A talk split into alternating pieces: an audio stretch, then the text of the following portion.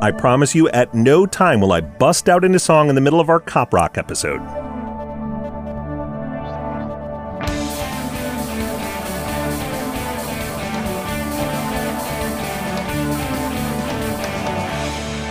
It's time for Cool, Weird, Awesome, where we say if you want to sing out, sing out.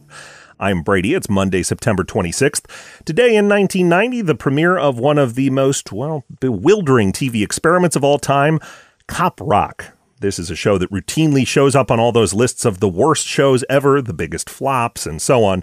But to be fair, Cop Rock was neither the first show nor the last show to weave song and dance sequences into its storylines. In fact, it wasn't even the first police themed show to do it.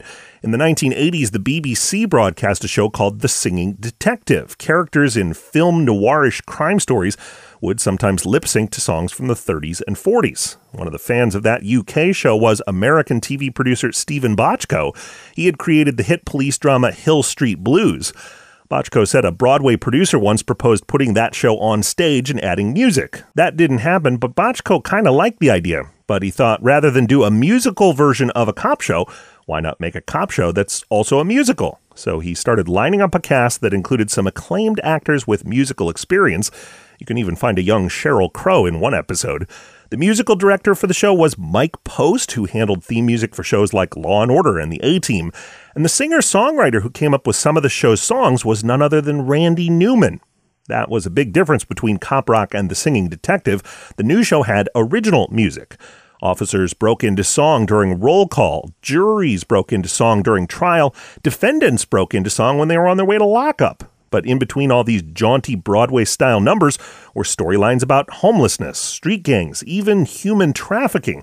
Subjects that were as gritty as anything Hill Street Blues ever had. One critic wrote, quote, Several of the numbers are so jarring in their context that it's almost ludicrous and that summed up a lot of the reaction to Cop Rock. The show did get something like 9 million viewers. Today, that would be a massive hit, and it even won two Emmys, but generally people didn't like what they saw. After just 11 expensive episodes, ABC canceled the show. Not that it slowed Steven Bochco down at all. His next cop show was NYPD Blue, a massive hit, and one that was pretty much music free. You can learn more about Cop Rock. We've even got links to some of the musical numbers at coolweirdawesome.com. Coming up, a guy Ray Stevens could have written a song about. That's after this. Cool Weird Awesome is listener powered thanks to our backers on Patreon. For just a dollar a month, you'll get loads of extras, including more episodes of the show, previews of upcoming episodes, and the chance to add their own messages to the show. Backing us would be cool. Backing us would be awesome. Backing us will never be weird. Visit patreon.com slash Brady Carlson. And thanks.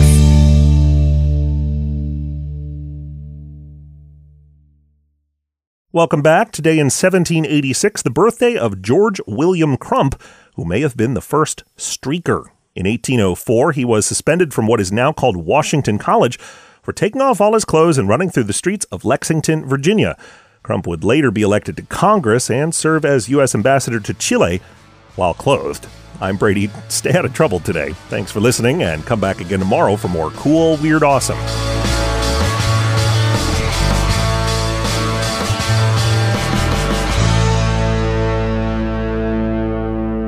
Another helpful Brady Carlson project.